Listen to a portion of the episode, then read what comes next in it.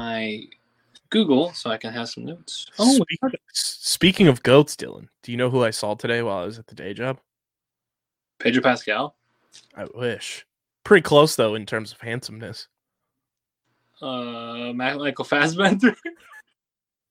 Getting warmer. Wait, warmer. This Who's more- gentleman this gentleman is white. Who's more handsome than Michael Fassbender? Glenn Carbonera. It's actually pretty funny. He is a good-looking guy, but that's not what I thought you were going to say. It's Look- great. Local legend, Glenn Carbonell. I was like, how's everybody? He's like, they're good. Zach, still at home. Oh, you tell him to leave Zach alone. Leave Billy alone. He's a nice young man. My computer just froze. All right, well, I'm. I don't need a computer. I'm. I'm ready. I'm just. I'm just gonna fidget. I'm good.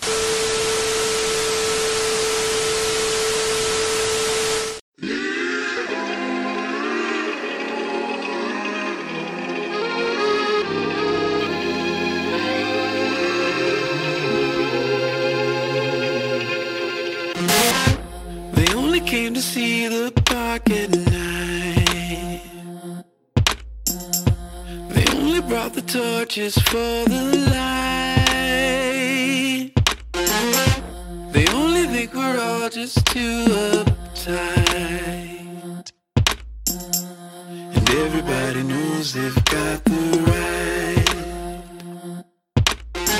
Cold passions roaming your factions, no taste for facts. The old days are back, they're not long What is going on, fellow streamers? Welcome into another edition of Streamers Season, the exclusive streaming platform, TV and movie podcast on the Underground Sports Philadelphia Podcast Network. It's another OG episode, just me, KB, and Dylan. Christian will be back hopefully next week once we get all the scheduling figured out because Christian has college courses, so we're figuring out the scheduling, and then hopefully uh, my life will be in order where I can finally sit down and start watching Ted Lasso as we promised to the people. Uh, but we've got we've got a, a Mandalorian season three finale to get into, so we have another overall show score for 2023. Uh, we're going to talk about the Love is Blind live debacle that was, and if streaming platforms should be doing live con- content. Uh, and then we'll get into the streaming platform multiverse news and notes where had some big announcements uh, with projects across the board, including ones that are near and dear to Dylan and I's childhood that we will more than likely be like rewatching to enjoy, but also discussing on the podcast. I feel like those movies need reviews. Um, but Yeah. before we get started, make sure you guys follow us on the socials Twitter and Instagram at streamer SZN. Follow Dylan on Twitter at Dylan Mazzola. Follow me at KBIZZL311. Subscribe to the podcast feed. And Dylan, before I have you say the line, I have been recommended a show Oh, it that works. is pretty popular uh, on the interwebs and have been told it's it's like a 9 10 out of 10 I. What show is this? I'm very curious. Now. that is the new netflix hit that is number two on their charts the last time i checked beef Well, funny you. i have been told so many good things about this and said that we need to watch it for the podcast my girlfriend and I started that. I think we are two episodes in, and I can confirm it's a wild ride so far, and I think it would be good for the pod. Uh, so we might be adding beef to the docket in the near future now that the Mandalorian is somehow already over. Uh, but obviously Ted Lasso's coming onto the docket, so Yes, we might be adding beef as well. Uh, since it is a Netflix show, it's one of those things that can be binged right through. Um, but Dylan, for the people, for for the the sake of the people, say the line. Say the line. Uh, the line is that of which I say every week. If you are a first time listener, though, I will gladly tell you for the first time. The line is for you to recommend something for Kyle, myself, and Christian returns back from his education uh, of what to watch, whether it's a movie, a TV show, and we have all this all the services combined at, at this point. So let us know, and you're to let us know by leaving it in the comment section of YouTube or in a review on Apple Podcasts, Spotify, whatever you you know listen. Yes, definitely leave those five star reviews. It does help the show continue to grow, and it gives us source material to sift through and uh, start watching shows and movies that you guys want us to watch. And like Dylan said, you can also leave them in the YouTube comment section at youtube.com slash at underground sports Philadelphia. Subscribe to the channel, uh, leave a like, click the bell icon, comment your shows and movies, comment your thoughts on everything we discuss on the episode. Uh, we are on that road to 500 subscribers, on that road to a thousand subscribers. You already know what happens at 1K. Dylan's cosplaying this October at Comic Con, and I will be watching season one of Game of Thrones. So if you want that to happen, subscribe to the channel. YouTube.com slash at underground sports Philadelphia. We're currently at 437 subscribers. Let's keep it rolling. Let's keep it pushing and keep the good vibes flowing. Sure. But Dylan, we are sadly at the finale of another season of a flagship show of streamer season. The Mandalorian season 3 finale is here, chapter 24. It's brought to you by our good friends over at W Energy. I've got my W right now. This is the first time I've been home all day today, so I certainly needed to uh go and get my W on. And uh they Had quite a day. He needs it. quite a day. They are the best in the game. They just celebrated their two year anniversary uh this earlier this week. So uh happy birthday to Dubby and Dylan. You know what they did to celebrate their birthday? They released a brand new shaker with a nifty looking panda on it and a brand new flavor that I think might pique your interest. I'm Dylan, all- are you ready to hear this new Dubby flavor? I am. What's the uh what's the what's the flavor? It is titled Cali O Cream, and it is mango orange cream. Ooh. That does sound good. The nice flavor. little creamsicle action, if you ask me, with a hint of mango in there. Perfect for summertime. Throw that on some ice. Hachi Machi. We got some coming to the studio over the next couple of days. Uh, so that will be here. Uh, and I'm very excited to try that. I am sipping on the uh, Beach and Peach Mango Peach Cooler right now. And uh, W has kept us energized since day one. They are the best in the game. It's zero calories, zero sugars, zero maltodextrin fillers, no artificial dyes or colors. And uh, it's clean and jitter and crash free energy, unlike those big energy brands that W is waging war on. Uh, you guys can go to w.gg. Link is in the description on YouTube and in the podcast show notes. Uh, and use code underground when you check out. You get 10% off any and all orders from our friends over at W. Uh, they're the best in the game. Clean up your energy game with W Energy. Code underground for 10% off your order. Dylan, chapter 24, The Return is the title of this episode, directed by Rick Famuyiwa, who I think is part of that that core four of the Mandoverse. It, it's Rick, it's da- Bryce Dallas Howard, it's Jon Favreau, and it's obviously our Lord and Savior Dave Filoni. Uh, Rick directed last week's episode as well, and the uh, first episode of this season. He's been kind of in the mix almost since Jump Street. I'm pretty sure he directed episodes in season one too. I think. Um, so he's been around, and I think he's like a core part of like the directorial staff for the Mandoverse uh, here on out. Um, before we dive into the episode and give you a spoiler warning, uh, just want to get your overall thoughts on the episode uh, that was chapter 24 and how you felt it kind of wrapped up this season. A lot happened in the 33 minute runtime that was this episode. Um, still a lot of questions, I would say, that uh, I would like some answers to. Maybe we get answers in Ahsoka as we push forward uh, with the with the rise of the First Order and everything. But your Um, thoughts on uh, chapter 24, Dylan? very mixed as a whole as the series or the season for a whole and chap and same as with 24 i felt like it started off kind of blah and then it built itself up and then i don't want to say disappointment because i do think this ended better than the season started um, but i don't think i necessarily loved um, how it ended and i'll go into that more. But as a whole i think it was fine. I think there was some nice action and you know things were concluded but I also do think it raises a lot of questions, like you alluded to, and I, I just kind of feels like it, it want it makes me wanting more, but not like in the cliffhanger kind of way, like in the way in which I just kind of feel like I need I needed more, you know. Mhm. It it almost yeah i know we make a lot of comparisons on this show to the show i'm about to reference it almost reminds me of season three of stranger things where you got like build up and you got more plot development character development and learned a lot more about kind of what is going on in the greater star wars universe and then like the ending of season three it's like damn i like i have so many questions about what's going on like we got left on a cliffhanger with that show this Yeah. one, not necessarily a cliffhanger, but it's like there's so much that's left untapped. Like, where are we going to go from here? Who is going to like progress this story forward now? Um, which we'll get into. I, I have a theory on what season four uh, could be because Jon Favreau has come out and said he wants to do six seasons, I think, of The Mandalorian. So we're only halfway kind of through this iteration of uh, the Mandoverse. Um, but I do feel like uh, it, unlike you know a Stranger Things, the Mandoverse has other parts to it where like we got season two and a half kind of with the Book of Boba Fett. Ahsoka, I think, is going to have a lot of things that happened in the Mandalorian continue on in that show. Um, so I think there's other like moving parts that like Dave Filoni is one of those guys where he's like you and I, you you want to watch everything.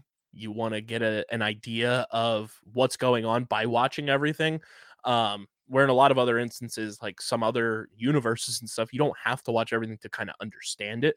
Dave filoni is one of those guys that he wants you to get a taste of everything so that when it does culminate in what will be that 2026 mandoverse movie you're going to understand everything if you watch all the all the shows that built up to that moment Yeah, no, I, that's a fair point, and it's it is interesting to think that we potentially have three more seasons of this show, potentially like the half seasons, as you alluded to, with the book of Bo- Boba Fett or Mandalorian, and the movie as well. So there's definitely a lot more to come, and I'm, I'm curious to see how it all you know wraps up years from now. Um, but yeah, Yeah, so we are going to get into the breakdown of the episode. So this is your patent pending spoiler warning. If you have Yes. not watched chapter 24, season 3, episode 8 of The Mandalorian, pause this episode, go watch that, and then come back and enjoy the breakdown with us.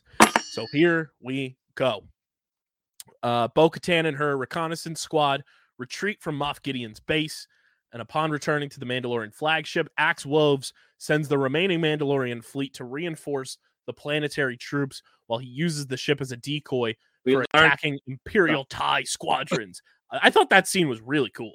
that scene was cool. The a lot of the the um a lot of the camera angles of the jetpack troops like Yes. Go like behind like their helmets and stuff. That was sick. That's what I'm talking like effects wise. This episode was awesome. Just plot wise, I'm kind of left wanting more. But that was cool as well. Watching him ascend uh in jetpack via through like Mhm. I guess it's like the the weather atmosphere.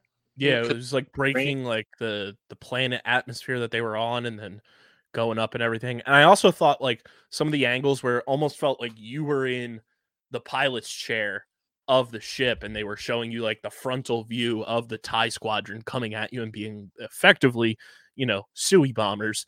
Um that was like really cool and like imagine I was like, oh, thank goodness I don't have like 3D glasses on watching this because that would be terrifying. Be- Um but I thought the camera angles that they worked with that was really well done and and really like added to that entire scene and kind of just the pressure that Axe Woves was in. So job well done by the the camera crew there. Um so with assistance from Grogu, Mando escapes from captivity and seeks out Gideon fighting off numerous stormtroopers along the way.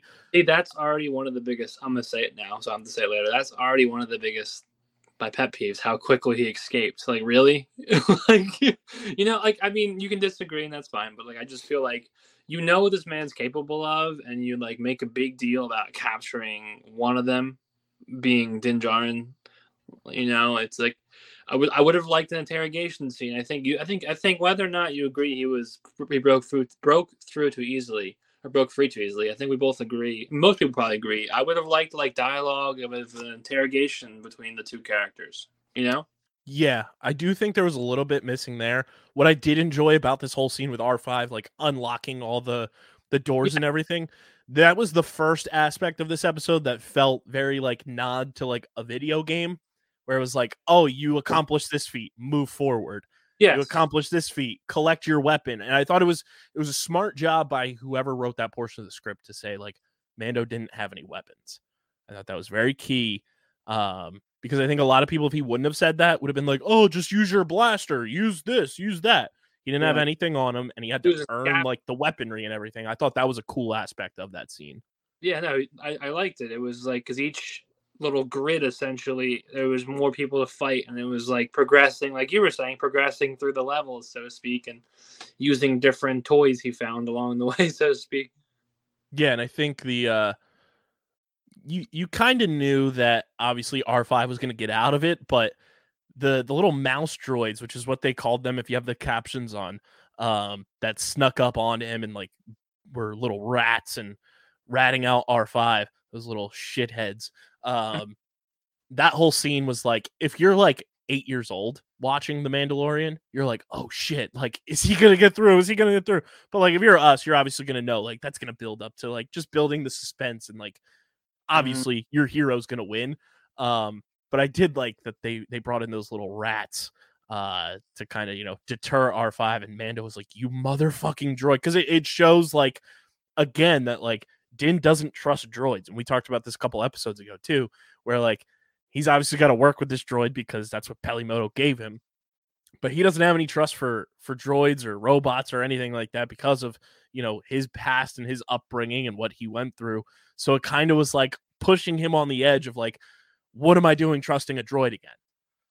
Yeah, no, he definitely will always probably have droid trust issues, and he definitely was warranted in his mind to have it now or at that scene. But it was cool seeing the parallels. Like, obviously, the droid's not, you know, doing anything distrustful. It's just preoccupied with little mouse droids, like you said, and that, that's a cool little cutaway. Um, yeah, no, I, I like once again, I enjoyed that aspect, and I enjoyed like the the effects of that, like having to go through each laser room. That was fine. That was cool. And then that final slide through was very uh I'm a cowboy.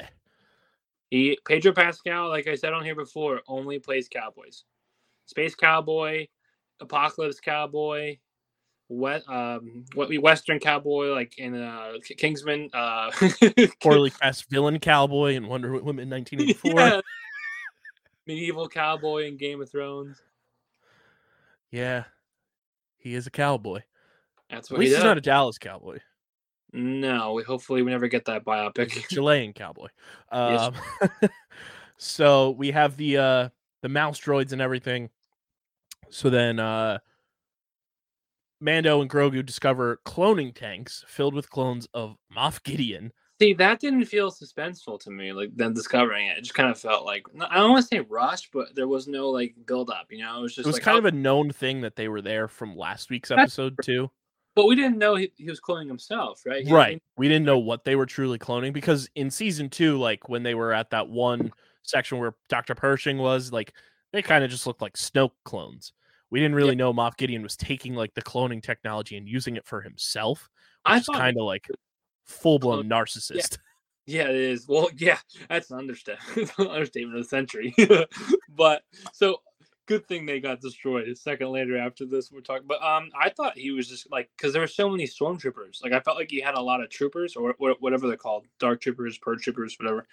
There were so many of them. I thought they were the clones. You know what I mean? Like I thought he Mhm. was clone troopers again and make his own like clone legion. But in fact, like Kyle said, he was just a narcissist and cloned himself. Yeah, and uh nice little jump scare in that scene too, where Grogu pulls up on the one and he's just like eyes open, you know, suspenseful music plays. I can't wait for my mom to watch the episode and absolutely jump out of her skin because that's what she's prone to doing. Um but then they they end up destroying them and I want to ask you this Dylan because they are on Mandalore for this like secret base and everything. Yeah. Do you think Moff Gideon was using the this like the ancient waters of Mandalore to like hibernate his and grow his clones? Like, was that the water that was in those tanks? Because I think it might have been. I think it might have been two, but we'll find out if that actually has any meaning. Like if, if the water has any like scientific effect, or if he just needed like a liquid to put in there, and that happened to be, you know, what I mean, drawn from the source. And either way, I think that's a good call, and I do agree with that. I'm just curious if it like actually, you know, like does something or if it's just water. Because I think it could have been the living water since they were on Mandalore, and then, you know, flashback to when we first meet up with Grogu and Mando's going on that quest to find him and everything. They're trying to get his blood, and Moff Gideon brings up that he's trying to, you know, be force, you know, have the force in his clones and everything. I'm wondering if, you know, that that final scene where Grogu looks into the water and then our our old pal the Mythosaur wakes up, if that has some kind of connection there with the Jedi and with the Mandalorian and everything like that, and then the living waters like help kind of procure and, and advance the uh, development of the clones. Mhm. Hopefully, we find out in future seasons. But uh, the Moff Gideon clones are are no more, thank goodness, because one Moff Gideon might be too many. Um, so Mando destroys them, and the Mandalorians and the remaining Beskar enhanced stormtroopers engage in a lengthy skirmish within the base, ending in victory for the Mandalorians. Mando confronts Gideon, who reveals uh, that the clones would have been able to use the Force, which would have been absolutely insane. To have Moff Gideon clones using the Force is terrifying. Uh, I couldn't even imagine, like, especially if he had more of those Beskar armors that he himself had on to throw on Force wielding Moff Gideons, that would be insane. Yeah. If you get some like lightsabers, forget about it. Or even like the the purple like probe sticks, like Oh yeah, the ones the uh the guards have. Yeah, that would have been insane. Um, but he's unable to match Gideon's own suit of Beskar armor, which like that thing that thing was powerful. It was very powerful. I mean, it seems like it was made with obviously Beskar, but also like had the most modern uh enhancements, so to speak. I mean, like like we talked about before, he's not really a good fighter, so it makes him proficient enough to be able to stand his ground against people who can fight. Which makes me think, and I think we talked about this last week too, like when we saw his armor initially, like the the living waters had to come in play because of how we saw the armor wield that new piece of Bo-Katan's armor and then the the chest plate for Grogu. Like Beskar was supposed to be this difficult thing to come along, and it was this like glorious thing that Mando had a full blown Beskar Mandalorian suit. So the fact that Moff Gideon like took base on Mandalore, he had to have found Beskar and then probably wielded it in some sort of Well, I hybrid tank of the living waters. told you my morbid theory is he just walked around and eluded the, uh, ex-inhabitants and took their stuff and smelted it down. But no, I, I mean I do agree. It's definitely not as rare as we are led to believe. I do think it's still rare. Like it's only found on that planet. Um, you know what I mean? And Mhm. it, uh, it took a decent amount to make Din's armor. I feel like the first time through. So it's gonna be interesting to see how that plays out. You know. So then we uh, we get Bo Katan arriving, and she duels with Moff Gideon, which I thought this scene was really cool. Um, the the battle between these two, we finally get to see it actually happen. Yeah. Um, and she deals with the dark saber, allowing Mando to leave and fight and defeat the Praetorian guards with Grogu, which I also, as maybe like kid friendly as that scene was, I kind of really enjoyed Grogu, like just force bouncing around those Praetorian guards and making them look like absolute buffoons. Uh, because Grogu just knew their every move and was able to dodge them. I kind of really enjoyed that. And it's like, even in a time of like dire need and it feels like Grogu needs saving, he's able to fend for himself. He is uh, very defensive oriented, which is good. Like he wasn't force choking or doing any alarming signs. Uh, and yeah, no, it was it was enlightful. Like he was able to dodge, like you said, and hold his own very well, and also kind of still kind of giggle. It seemed like while doing so. He's a little sicko. Um, He, he, he- yeah, he might he might be might might want to worry about by the time we get to the end of the show. he's like the sickos meme, except you just got to put his face on it. It's like, yes, yes. Just Grogu. Um, but I do agree with you, and we brought this up at the top. That that moment when Mando is fighting with Moff Gideon, I do wish that you know when he kind of like lasso roped him or you know knocked him down with uh the blaster or whatever, that there was a little more dialogue involved there to Yeah. kind of just like set the tone of like Moff Gideon's like he is the big bad kind of of this season because sure we got the Thrawn name drop, but we kind of all knew Thrawn wasn't going to show up until Ahsoka anyway because that's kind of like her battle to fight. Um, but I, I do wish that there was more like back and forth between those two because you know last season ended with Mando disarming Moff Gideon of the dark saber. Let's go round two. Let's fight a little more. Let's talk a little more. Let's let's have that dialogue and create like this tension between these two characters. Yeah, no, I, you always want to expand on a story in which you're like spinning. You know what I mean? Like you always want to like dig deeper if you can and if the plot allows for it. And I felt like we were deprived of that with the no interrogation scene, and we were deprived of that with what you just brought up with the. I even think about that with the fight scene. There should have been a little more dialogue. It's pretty like cheesy textbook. Like you're evil, I'll stop you. And no, my plan is foiled. You know. Uh, and it, it is more so like yes, Moff Gideon is more assimilated to Bo Katan with like their history and everything. So I get like bringing her in to like go full blown like duel. Um, but I do wish that there was a little more between Mando and Gideon because there is, you know, there's beef there and and you want to hash that out as much as you can. Um, here's the the part of the episode that I was like, damn, like why did they not let this cook and they like shuffled it down on the spreadsheet a little bit. Uh, so as they're dueling, Moff Gideon destroys the dark saber, but is overpowered by the combined efforts of Mando, Bo-Katan, and Grogu. The dark saber being destroyed in kind of just like a throwaway moment, it seemed like, was very odd to me. Yeah, that's another thing I didn't necessarily agree with. Like, it just felt like, like, oh, now your thing's broken. You know, like, well, what do you mean our thing's broken? This was a very important, like, it's this important like symbolic thing of Mandalorian culture that has stemmed through Clone Wars, Rebels, and now live action. And it's like you you based your season one finale on this big bad wielding the dark saber, and it's like, how the hell did this guy come across this?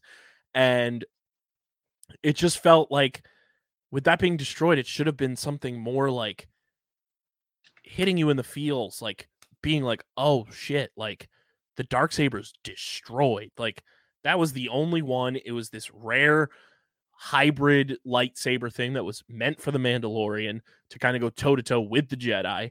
And now it's gone. And like this weapon that Bo Katan is known for, this weapon that Din could never get a grasp of, is just completely destroyed now and gone. And I, I get like, I get destroying it, but like not emphasizing it was kind of odd to me. The only reason I can did like see destroying it is so you can have some kind of like arc in which it gets reforged or rebuilt. Being that you know, like you can potentially do that if the kyber crystal is still intact.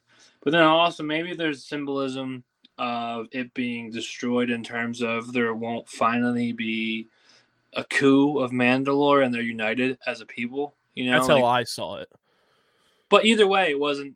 It's not. It's not depicted like that. You and I, or anyone doing what we're doing now, talking about it. That's like afterthought, like reasoning. You know, it's a very throwaway, just like, like almost like swatting a fly away, kind of. Just like it happens, It's there. It's.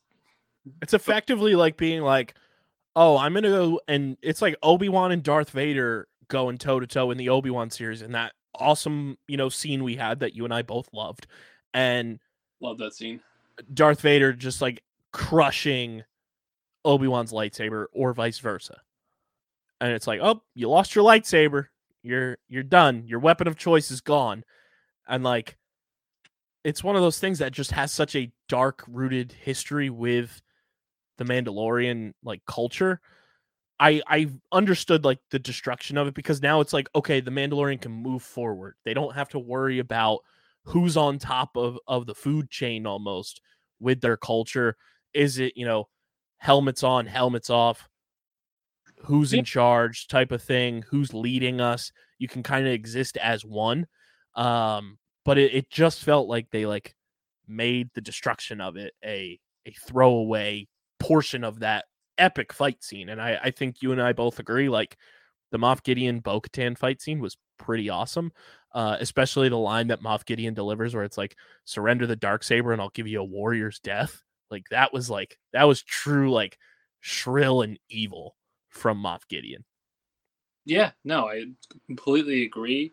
That was evil, um, but I just feel like it just left me lacking. You know, it, it just left me wanting more uh, with a lot of that, and I'm sad I feel that way, but it's okay. Um, that's just my opinion. I think a lot of people felt that way about that portion of the scene too. Like we're not alone in wanting that to be a little more elevated. Um, so Axe Woves rams the Mandalorian capital ship into the Imperial base, and Gideon is consumed by the resulting blast in that ever ever existing pose, Dylan, where you're just getting uh, uh engulfed by flames and you have to look like you're Christ on the cross. he's like, he's like, you know what? this is it. So this is love. he, he he done he done he done he done did. now I have a question for you.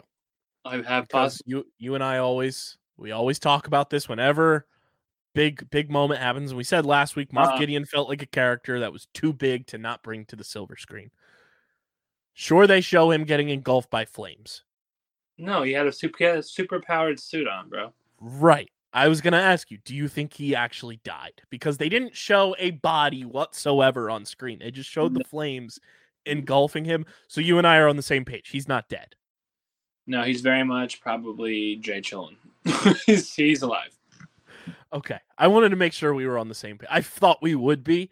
Um, but I, I feel like a lot of people are just like, oh yeah, he's dead. He's gone. It's like, eh, Moff Gideon feels like one of those characters who's kind of like Darth Maul, where he just keeps on coming back. Get rid of him like that. Moff Gideon's gonna use one of those robotic spiders probably and be Darth Maul oh. 2.0. I mean, he's already dressed like him. Now, do you like obviously he also said that the clones were destroyed. Do you think any of his clones survived too? That could be the other. So we could basically you said what I was gonna say. So maybe he dies, but maybe a clone survives, kind of thing. Which is still him surviving. Mhm. Make more sense because what was the point of besides connecting loose dots of the terrible new three movies? what's the what's the what's the connection? And I guess Grogu too, because he might might be a clone. Um, of having force sensitive clones, you know. Right. So I feel like it's either explaining like loose plot points and or it's setting up the potential for what you just said and we talked about for a Moff Gideon clone to have survived question mark with force abilities. I don't know. We'll find I feel out. like Moff Gideon is such a big character now in the live action space of Star Wars that like no pun intended there with space. Um that like he still has like there's still so many unanswered questions with him and I feel like he is like an underling of Thrawn and is kind of like the one of the the second in commands if you will to Thrawn. So I feel like he's he's there's still stories to be told with Moff Gideon. Oh, for sure. And there's not enough like big bads in that show. So, you know, he's kind of the only one unless we get another one soon.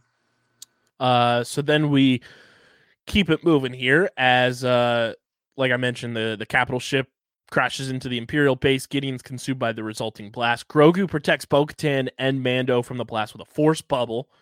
Grogu's force power. Shout out to Luke. Um, which that scene, that that still shot, somebody posted that on Twitter. I saved it to my phone because it is such a gorgeous like still shot from this episode where the flames are kind of just around them and like moving past them while Grogu's got this force bubble around them while they're looking at what's going on. It's just such a gorgeous scene. And, you know, whoever said, yeah, let's do that, mwah, job well done. Like, beautiful photo, beautiful shot, beautiful scene. Love, I love that portion of, uh, of everything happening. Uh, yeah, no, that was cool. Uh, Once again, cool effects. Just didn't like some of the plot choices. Uh, so after the battle, the Mandalorians restart the Great Forge at the heart of Mandalore, and Mando formally adopts Grogu. Daddy Pedro is truly Daddy Pedro, uh, allowing him to become his apprentice uh, because the armor was like, motherfucker, he can't talk. He's too young. Get the fuck out of here. Yeah, but he's adopted now. That's all that matters. Uh, so he is adopted, and he is now Din Grogu. And uh, afterwards, Mando takes up honest contract work with Carson Teva and moves into a cabin on the outskirts of Navarro's capital, as previously offered to him by Greef Karga. And uh, in that little little bar area, Grogu recognizes a, a head of a of an old friend, or that looks like an old friend, and uh, IG Eleven is rebuilt by the Anzellan mechanics. Hey, hey! Uh, to serve as Navarro's new marshal. Uh, Cara Dune is probably somewhere off world punching air that a robot stole her job. That's a joke within a joke. I like that.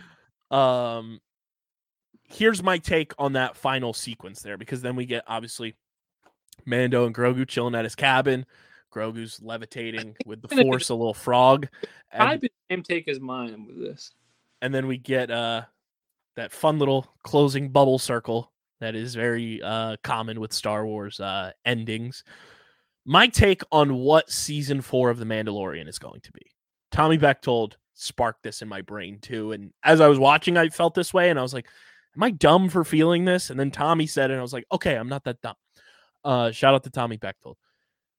Season four of The Mandalorian is going to be very much more like season one, in my opinion, where you have like these Clone Wars, uh, monster task of the week type things going on because now Mando is, you know, a, a freelance bounty hunter for the New Republic for hire. So I think there's going to be more of those type of missions. And Jon Favreau has said like the Mandalorian itself, like the show itself, isn't necessarily about Din Djarin. It is like just the Mandalorian.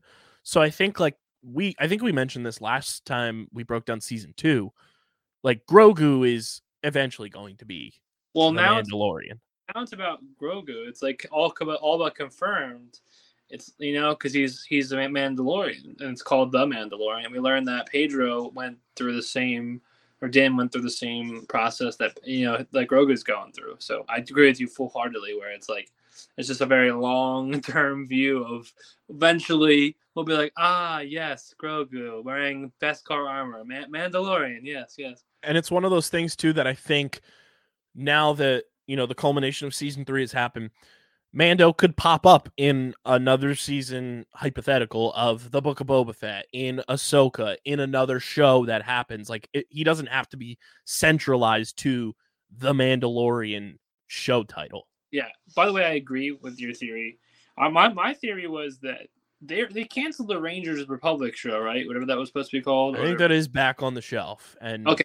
So my theory was I wasn't sure if they were canceling or not. I didn't do research, but I just got the vibe that because of like how this ended with him working with the New Republic, I was like, what if they're just folding that show into like Mandalorian season four? So That's doing- what they've kind of said from like news that I've like picked up is like they're folding what would what that show was going to be plot premises into all these other shows. Okay, that's cool. But yeah, no, I uh Especially now that it seems like Carson Teva is like a much bigger role than I think we initially like thought. yeah, agreed. Um I think the other kind of like left out piece from this episode is were you expecting Grogu to kind of take something to the chest so that that Beskar chest plate would protect him? Yes, unfortunately, yeah. I was surprised that they didn't go that route because it's like we all know it's there, but you know, if you're watching week to week or you're watching binge, like sometimes you just forget stuff. And I feel like that's one of those things that a lot of people probably forgot about last week's episode or whatever episode it was that he got the uh the chest plate. And it's like you could have had that happen. It's like, oh, he's got the he's got the Beskar chest plate. He's good. He's fine. Yeah, he's fine. He's fine. My child's fine. No, uh, it would have been it would have been intriguing and interesting to see that happen. I'm I'm sure it would have been more stressful, but nonetheless, uh, it did not happen. Um, the other loose ends from this season. What do you think happened to Dr. Pershing now? Because obviously he got mind flayed. He's he's lost all remnants of everything that happened. Do we ever see him again?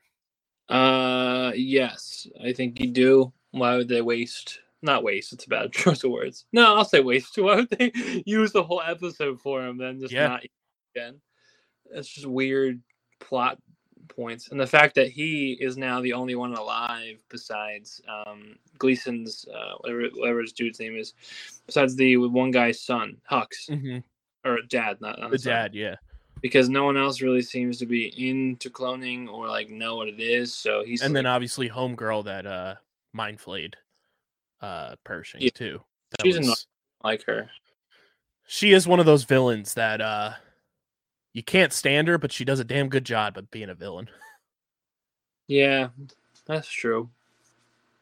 Um, on top of that, I do find it weird that we did have that entire episode dedicated to Pershing and like the entire like revamping of um everything and being on Coruscant. I do think it is more so with um that character to be kind of like a, a Moff Gideon Empire First Order spy on Coruscant and have somebody there like working from the inside out um to build things up. Um also we we kind of had an egg on our face. The Armorer so far not bad. And with Axe that, Woves not bad. he's very nice. He he's when he he almost went down with the ship. yeah, he is that dude. Um do we ever think the Armorer will it, that it will surface that she has anything bad about her?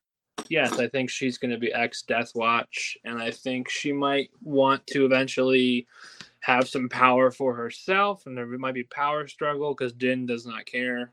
Axe Woves seems like he doesn't care, and I think that that will happen, and or or and or that she'll um be a spy. Um, and then season four, I think you know we both said we kind of agree with where season four kind of goes. Um, outside of Ahsoka, and you know we just had Star Wars Celebration and everything. We recapped a bunch of that. Do you, one, do you think Mando could show up in Ahsoka? And two, other than that, is the next time we see Din and Grogu in the Mandalorian season four? Mm, they might make a guest appearance in terms of seeing them before season four. So I definitely think we could see them in Ahsoka. Um, I know it might be like a Thrawn, a Thrawn type situation where you just kind of get like a name drop and get like a little glimpse, or maybe they have a conversation because she does know Ahsoka, so it wouldn't be. I I, I kind of hope that we don't though, just because I feel like.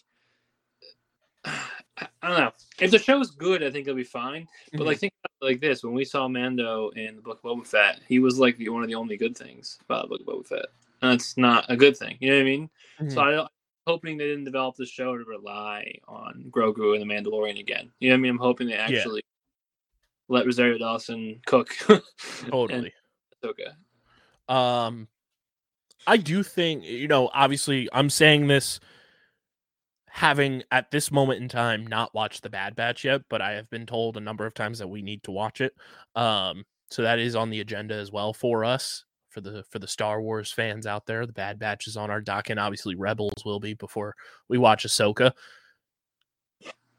Is it bad that I, you know, without knowing anything truly about the Bad Batch, is would it would it be weird to see Din and Grogu in animation? Um, I don't think it would be that weird. It might be weird, but I think it's not impossible. Like, would that be out of left field per se? Obviously, we don't know anything that happens in that show or kind of where it lines up per se. Um, but it would be kind of cool if It we would be saw, cool. not sure if it would happen, but it would be interesting. I do agree. uh, especially since you know the Bad Batch, the they're only going to do three seasons. Like the next season's the the final season, so would be pretty interesting if they brought Din and Grogu into animation, kind of reverse everything from the the Filoni brain and you know put him in animation. That would be kind of cool too, because we've seen the crossover of the animated characters come into live action and it be canon. So it'd be kind of cool if they did the reverse too and and do that. Um, but I, I agree with you. I hope they let Rosario Dawson cook, let the the live action cast of Rebels cook, and uh, let Thrawn cook. Obviously, Ron Cook. uh, Dylan. Before we get to our grades and reviews, uh, this episode of The Mandalorian on Rotten Tomatoes, as we always talk about, uh, it scored a seventy six percent based on reviews of seventeen critics. The website's critical consensus reads A disjointed season yields a clunky climax, but the return concludes this particular saga on a high enough note while also promising a fresh start for The Mandalorian going forward. I can agree with that pretty much across the board. And I think uh, this season in particular, we talked about it, the episode with Jack Black and Lizzo and uh, everything. It did feel like a lot of live action Clone Wars was taking place in this season. Yeah, it definitely did. It just felt like it was. Yeah, that's that's the best way to put it. Uh, so Dylan, without any further ado, we will give our chapter 24 grade, and then we will give our overall Mandalorian season three grade for the record book. Uh, but I will start with your chapter 24 grade for the Mandalorian, the season finale. So the grade just for this episode is going to be not super high. Um, I've kind of talked about this whole episode how I didn't I disagree with quite a few things. Um, the number that stuck out to me is this seven. I know it's on the lower side for me for this show, but it is what it is. Um, I'm gonna give it. I'm gonna give it an 8.3. Respect that. It's pretty solid. There was a lot of good, like you mentioned, there like a lot of good like optical aspects, a lot of good visual aspects. I thought the fight scenes overall were really, really good and some of the best that we've gotten in like this era of live action Star Wars. Um, but there was there was it still leaves a lot of plot holes, which obviously if you're going to make do on three more seasons of this show, you hope that they'll get filled as Yeah. we progress and everything. Um, but now we gotta wait. We gotta wait for more Mandalorian uh before we get those answers. So I'm gonna give it an 8.3. Dylan gives it a seven. So for the quick math at home, everybody, that's 15.3. You divide that by two and round up.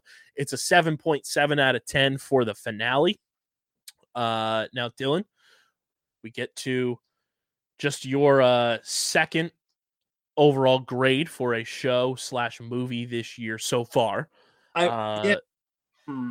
The Mandalorian season three. Your only other grade this year is obviously for another Pedro Pascal project, The Last of Us season one, which you gave a 9.6 out of 10, uh, which we all gave it a 9.6 out of 10 for that. Uh, but Dylan, your score for the overall season that was The Mandalorian season three. Honestly, probably around where our average came in. I would say like seven point eight is what I because just because just because it started off kind of bad and then it, it gets better and then it's, it ends on a note that I don't like and I just don't I don't want to give it into an eight because I feel like that's too rewarding but I don't want to like you know like bomb it so I think seven point eight is probably where I would say as a whole. Um, I'm just looking back at uh the old friend that was the Book of Mando Fett, um, to see what the score I gave that was. I Um, think I gave that like a seven point something. you gave it a flat seven. okay. Um, I am going to. I'm gonna give this season of The Mandalorian because it was entertaining. Like that's the thing too. Like, yeah, no, that's why that's why I still gave it. yeah. It's not like it was a bad product for everybody at home listening. Like this was a it was a good season. Was it the best season of the show? No. But it added a lot more to the overall like plot arc and everything of these characters and stuff. We got great uh appearances, we got great fight scenes, and it did leave you wanting more at the end.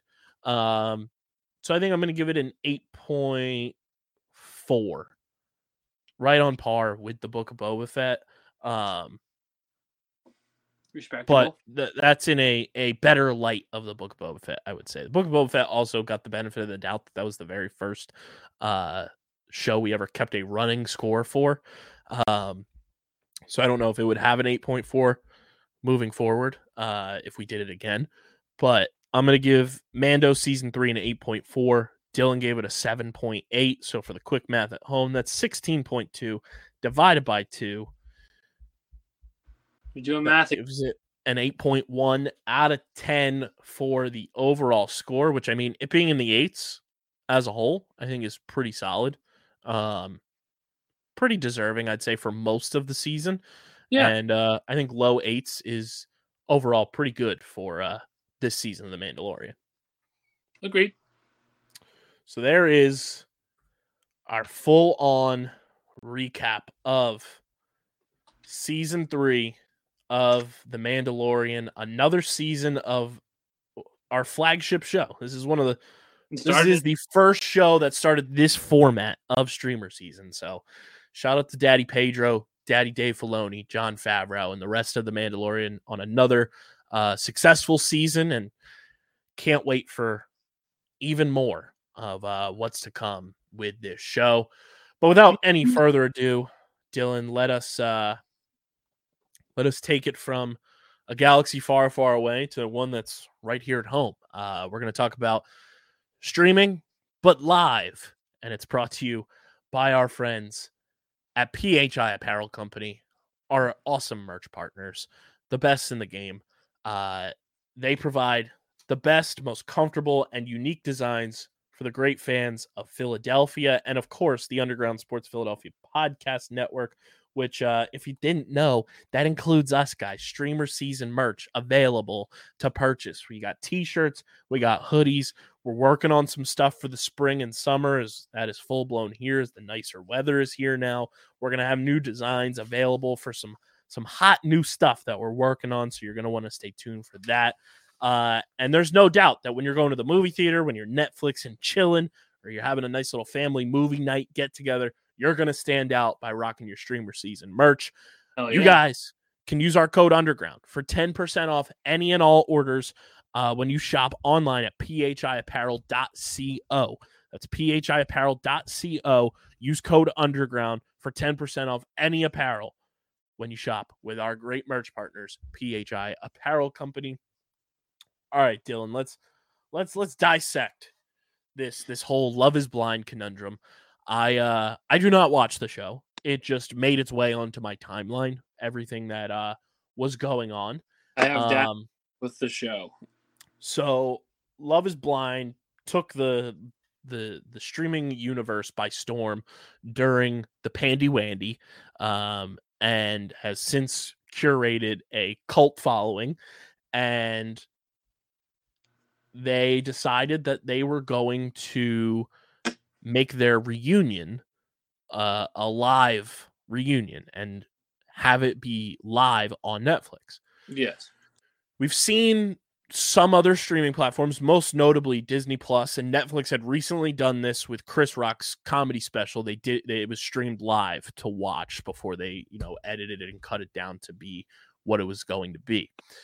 Disney Plus has also done a full season of Dancing with the Stars live on Disney Plus and they uh have dabbled in some other things I think too on the the live scale of things the Love is Blind uh, reunion, there was some technical issues that they said was going to take about 10 to 15 minutes to resolve.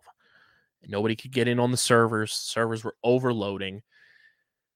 Fast forward 90 minutes, so an hour and a half. It was supposed to start at 8.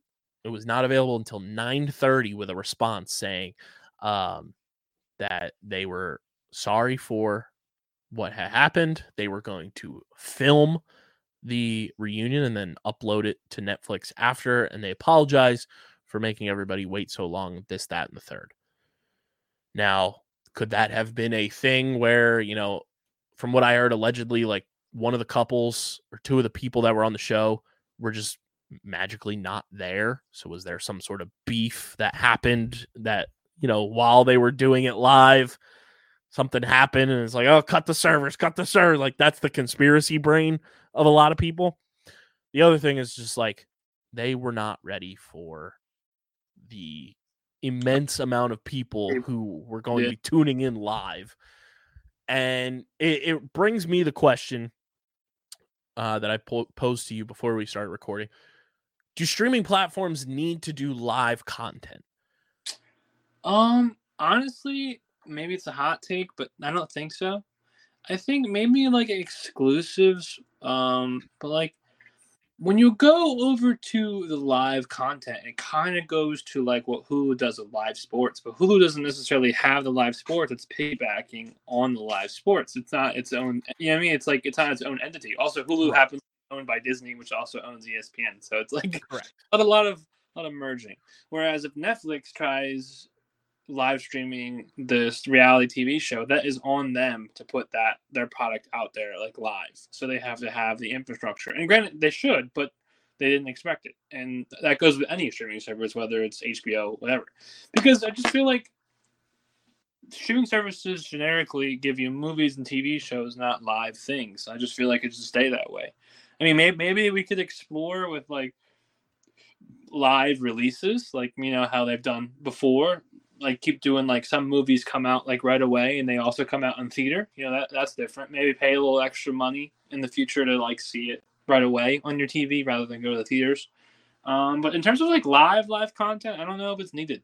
I mean, I'm not saying I wouldn't watch some of it, but I Mhm. just don't know if it's like thinking like a business person, which is you know the industry that I unfortunately happen to be in. Uh, I just feel like it's an unnecessary like cost. You know what I mean? Like it just it just creating.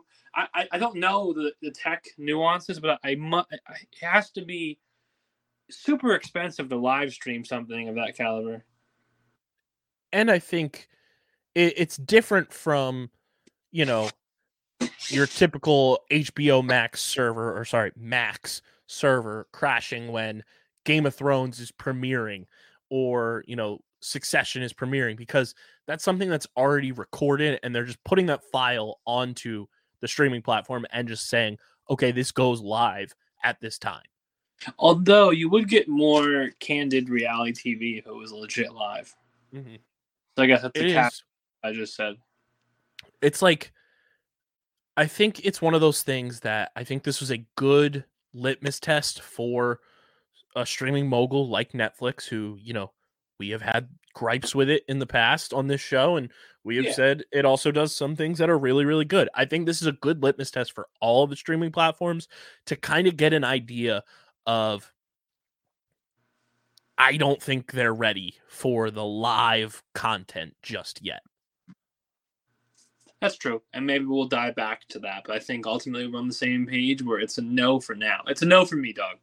Especially something that is like of that like realm that is love is blind that is in like that that bachelor bachelorette you know the the dating show type of things those type of shows gain such a cult following from all age groups where you know they did the live chris rock viewing of his comedy special.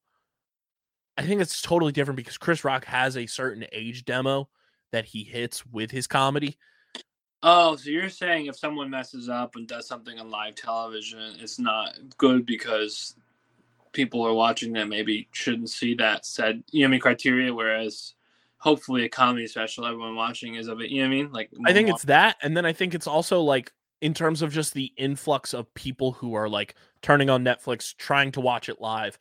You're getting a lot more households and a lot more people True. tuning in to that because I think a Love Is Blind or you know, as an example, like The Bachelor, Bachelorette, if they were doing that live on a streaming platform, you're gonna get way more households and way more Netflix accounts Yeah. tuning into that live to crash your servers as a whole. So I think this may help, you know, Netflix in terms of just uh recalibrating their servers and the intake that they have on cult following programs like that and if they feel like they need to do it live. I can fully agree. Um, so let us know in the YouTube comment section your thoughts on streaming platforms doing live content. Should they do it? Should they uh, focus more on just you know getting content out there for the people, or should it be a little mixture of both? Because it's also like if you're doing live content, you can just do live content on a on a cable channel, and what's stopping people from canceling your service and just going back to cable? Yeah, sorry. Uh, no, I fully agree. Um, I think we're on the same page there with the uh, streaming services not doing live stuff just yet. So, without any further ado, like I said, let us know in the comment section your thoughts on that. And uh, without any further ado, let's get to everybody's favorite segment.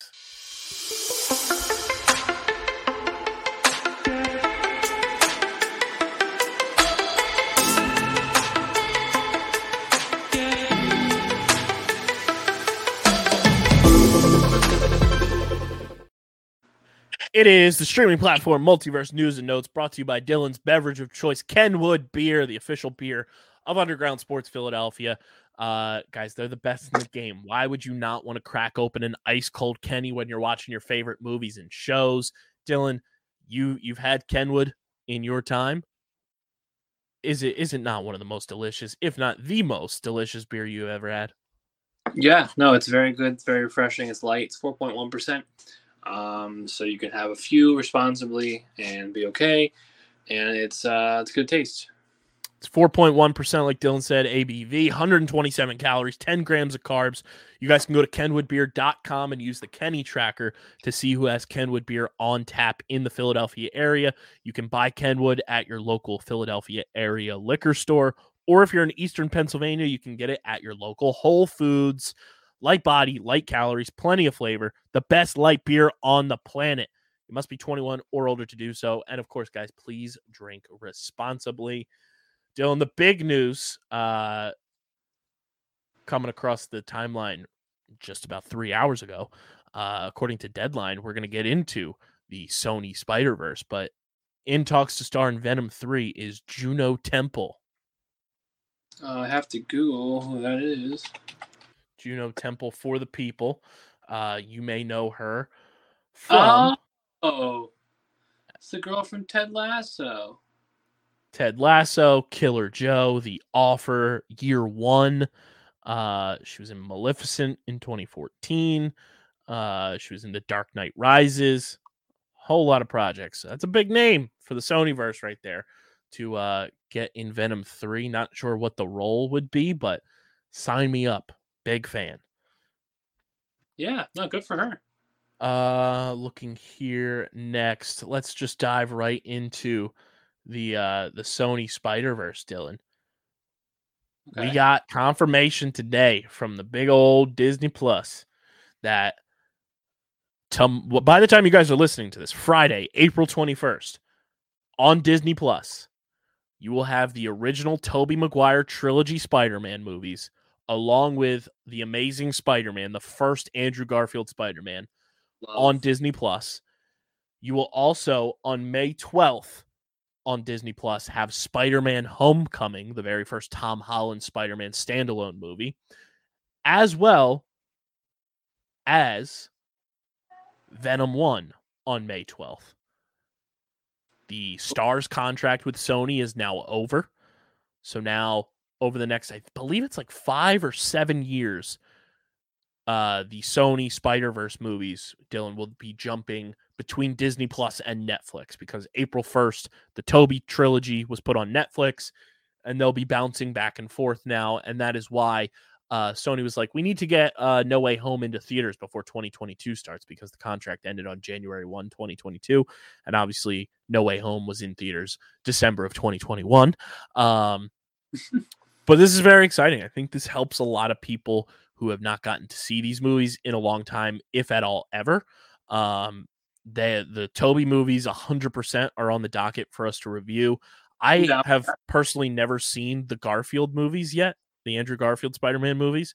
Um, Uh. just because it was like one of those things when they came out in theaters, it was like, that's not my Spider-Man. Spider-Man is Tobey Maguire. I, I don't like that. But I love Andrew Garfield now that I'm a sophisticated and grown adult and can appreciate other people playing a role and I'm not a petulant child. Um, so I will also be watching those movies for the very first time and giving my uh, reviews on that faux show. Faux show. Um, I'm very excited though because I think it adds to the people uh, like our our boys DJ who is almost fully done. He's just doing the Netflix shows, uh, and then Patty Pitts who are on their their Marvel watch journeys uh, and catching up on everything Marvel. Uh, almost- so that's it's it's a good sign. It's a good thing in terms of uh, just full on uh, continuity, if you will. They're almost there. Dylan, this makes me excited since we're both comic book boys. That is what I am. Marvel announces that Layla El-Faouly, if you remember back from our watch of Moon Knight, Yes. will be making her comics debut this July 25th issue of Moon Knight. Character will take on the mantle of the Scarlet Scarab in Moon Knight City of the Dead, a five issue limited series from David Pepose and Marcelo Ferreira. Let's go. Cool. That's awesome. Good for her to be able to be like, you know, to be the first. Very excited about that and i think you know, when things happen in the comics, it helps it have more of a an easier flow into the shows and movies too. Um, so very excited about that. Some stuff we're not very excited about is um Oh no. Jonathan Majors, Dylan. Oh yeah, I heard he has a line of people now talking about how bad he is. Not great. Um, multiple alleged abuse victims for Jonathan of Jonathan Majors have come forward following his arrest and are cooperating with the Manhattan District Attorney's Office. Not great for Yeah. a guy who was supposed to be this next big thing, and it all comes crumbling down as soon as his two movies come out, Well, he- and He was supposed to be the next big thing. not ideal Not not ideal and and obviously we hope that you know these are alleged. We hope that if unfortunately these things did happen that the victims are able to you know get the proper help and recovery and and everything else uh that they need and And we hope he's um, trying if it is in, fa- in fact factual.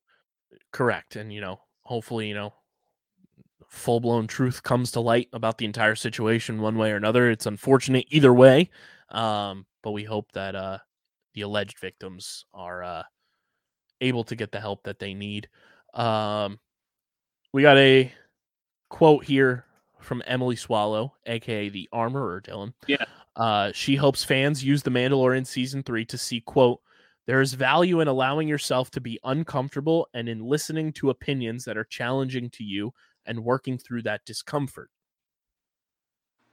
Hmm. It's pretty uh it's pretty pretty hashtag deep.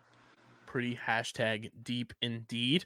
Uh, Jodie Turner Smith reveals she decided to join the Acolyte after Kogonada uh, told her that he was directing episodes of the series. Quote, I respect him so deeply, I will follow him into any fire. Wow. That's uh High praise. That's high praise. That's as deep as it gets, I think. Uh, James Gunn's Superman Legacy will reportedly begin filming in January in the ATL. Okay. I'm curious to see how that goes. Are you and I in the? I forget. Are you and I on the same page with Superman? Like, does Superman move the needle for you in any way?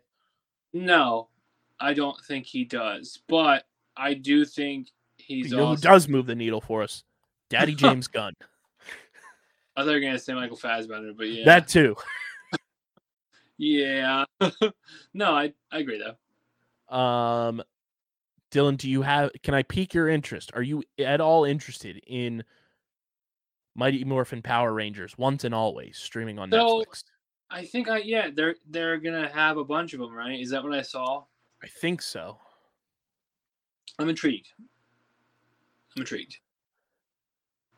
Are you intrigued by this? According to Deadline, Will Ferrell will star in an untitled comedy series about golf with Rian Johnson, our guy, obviously known for the Knives Out universe and Poker Face, uh, set to executive produce. Yeah, I'm always down for that. That sounds cool. Um, we've got uh James Cameron up to his shenanigans once again with all of his movies, Dylan, as Avatar: The Way of Water is returning to IMAX theaters on April 21st to celebrate Earth Day. I'm I'm down. Once again. That is also uh, James Cameron saying, "I'm putting this back in so that my movie can climb up the ranks of the highest-grossing films of all time again." James good old James Cameron. Uh, Timothée Chalamet is starring in a Chanel commercial directed by Martin Scorsese. You that That sounds like a Mad Lib. Yeah, I was gonna say I, that doesn't sound real, but um, I'm with it. Uh, Dylan, we've got a follow up to the the clip that we put out on the social medias this past week. Hey, responses. Woody Harrelson confirms Matthew McConaughey might be his biological brother. Quote: So is we got a quote from Woody. so what you're saying is there's a chance. We want to go for a DNA test, but for him, it's a much more big deal. He feels like he is losing a father. I'm like, no, you're gaining a different father and a brother. That is the most movie line of real life. Yeah, that's very movie line of real life. Like it though. The plot thickens as uh people called us out for our YouTube short. It's like they're not brothers. It's like uh there's a whole story where they think they're brothers. Yeah, They we, both have now confirmed that they think it could be possible. we know what we're talking about, right? We're professionals. Uh let's see here. Moving right Oh. along. I think we're professionals. So we've got from Deadline, Jenny Slate will star in Mindful, a horror movie about a possessed meditation app that begins to kill its followers. Yeah, I'm gonna sit that one out, Chief.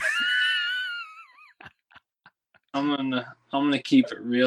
Yeah, I, don't- knew you were gonna say that. I don't think I like that one very much.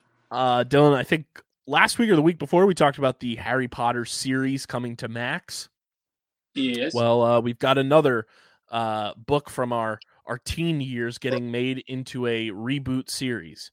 well, is it Twilight okay? is getting a reboot series, and author Stephenie Meyer will be involved. Lionsgate will develop the series before trying to sell it to a streaming service or network. Twilight didn't need a first one, so why does it need a reboot? It's very strange. Let's let's get some original designs out here.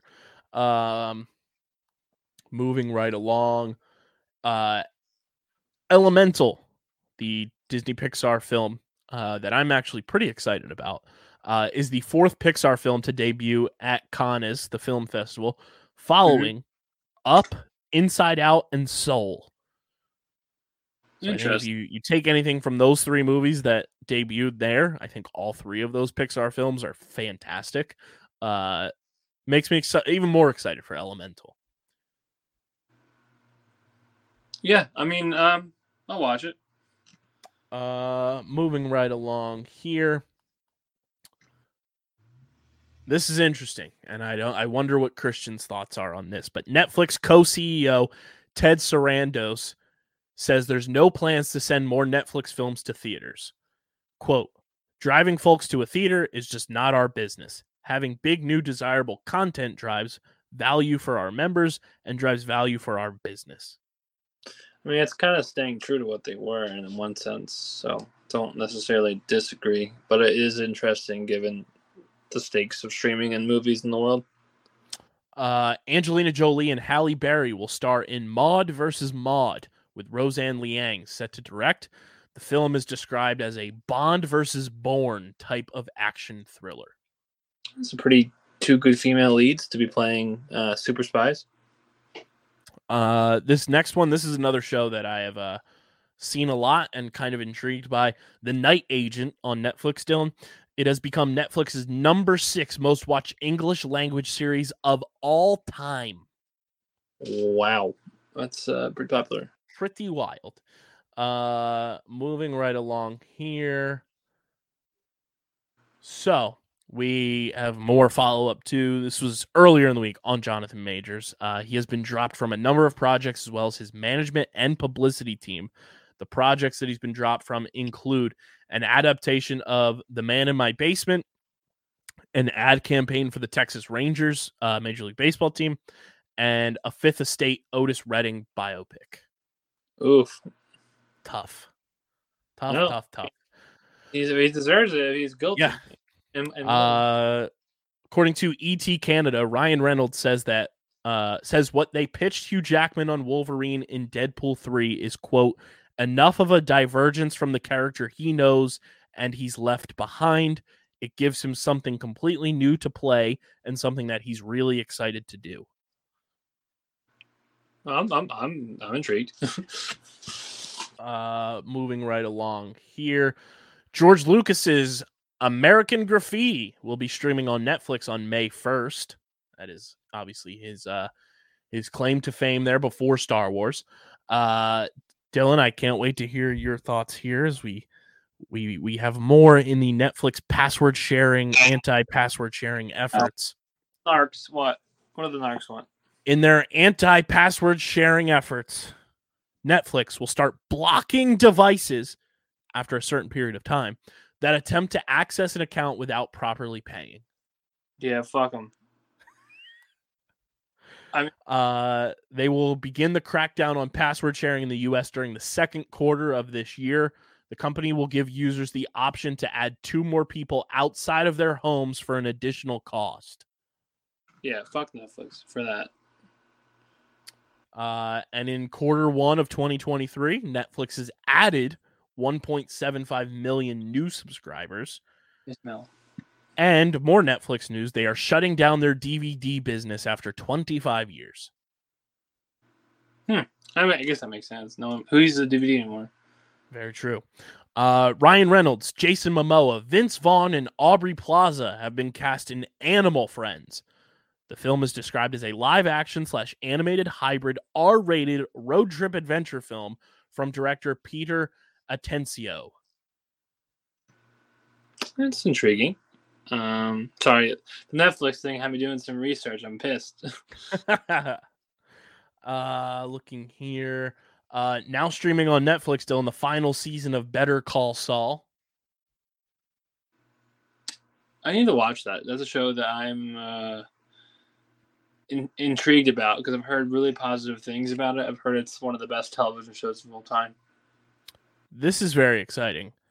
Aziz Ansari is set to make his directorial debut titled Good Fortune. The comedy star Ansari himself, uh, alongside Keanu Reeves and Seth Rogen.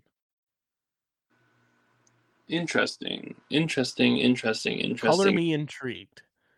I'll tune in for that one. Uh, releasing on June 16th on Disney Plus. This is something we talked about last year when they announced it. Uh, Marvel's Stan Lee documentary, June 16th on Disney Plus. I'm very excited about that. Celebrating 100 years of Stan Lee. Yeah, I think it's well deserved. So I'm definitely tuning in. Um, looking here as we continue pushing forward on these final bits here. Haven't seen it yet, but I am trying to get to the theaters to see this. Uh, Peaches from the Super Mario Brothers movie has been added to the Billboard Hot 100. Yeah, it's been trending all over the place. The peaches, It's peach, been peach. everywhere. Um, looking here. This is interesting from the business aspect of streaming platforms. Amazon Prime Video has launched a new feature called Dialogue Boost on select titles. The feature is described as a quote AI based approach that allows viewers to adjust the volume of spoken dialogue without changing the volume of background music or sound effects. Yeah, I saw the Snapchat has an AI too. Is that what you're saying? Yeah. yeah. Saw, that, that creeped me out today. So I- this I- is for Amazon Prime for select I- uh titles, and the one that's in the photo here shows Jack Ryan. I don't want no robots messing with my Snapchat. Yeah, I don't want no robots messing with my TV either. Yeah, that's true. I mean, I think I speak for everyone there. Um, last bit here. Let's see. Um, Searching, searching. Well- searching here. While Kyle is searching for the last bit, remember to leave us recommendations on what you want us to watch. Someone literally just did it, and also someone did it earlier. That's why I watched Chernobyl. And ironically, I started watching Beef, the one that they just recommended. So you too could recommend something that could be covered on this pod. I'm only saying this now, a little out of order, because Kyle is currently searching for news, and I wanted to not have awkward silence.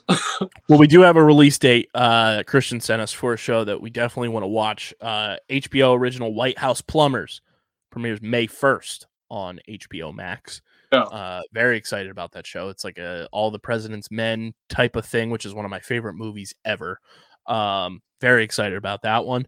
Uh, Chad Stahelski, apologize if I butchered that one. He's named some actors that he would love to work with in the John Wick universe. Dylan, okay. Colin Farrell, I would like to, yeah. Michelle Yeoh, Wow. He's going all out. Cillian Murphy, Wow. Peter Dinklage, Wow. I like Peter Dinklage. Game of Thrones, Sure. cool. Charlize Theron, Jurnee Smollett, and Robert Downey Jr. Well, it's official. I'm interested now. Uh, let's see here. Uh, Dylan, you'll like this animated uh content and anime, Suzume has passed two hundred and eighty million dollars worldwide. What? I don't know what this is. But yeah, it's, it's cool. Susan. Oh, cool. Good for that.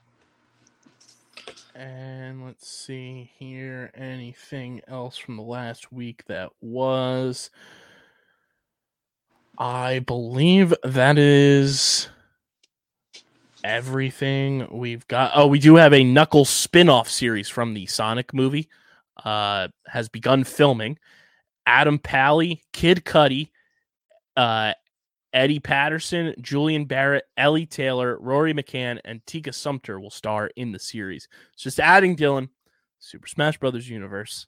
Yes, yes, yes, yes, yes. We know the tinfoil hat. Let's get it. Um, but yes, now everybody, the Love Is Blind uh, reunion is available globally uh, on Netflix to go watch. So if you consume it, go enjoy it. But that's all we got for you guys on this episode. Make sure you're following us at Streamer SZN on Twitter, Instagram. Follow Dylan on Twitter at Dylan Mazzola. Follow me at KBIZZL311. Subscribe, subscribe, subscribe to the podcast feed on Apple and Spotify. Dylan, say the line one more time for the people, you glorious human you.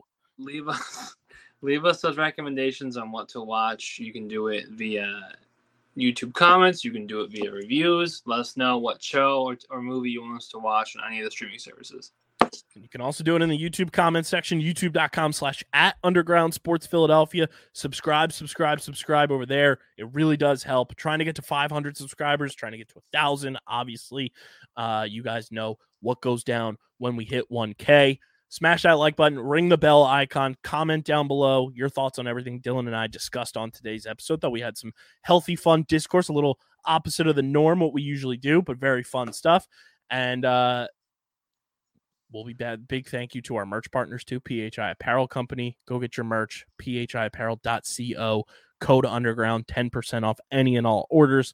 And this has been another edition of Streamer Season, the exclusive streaming platform, TV and movie podcast on the Underground Sports Philadelphia Podcast Network. For Dylan, I'm KB. We are going to uh, go to our galaxy far, far away cottages. Hopefully, try to uh, not live stream a live streaming platform event.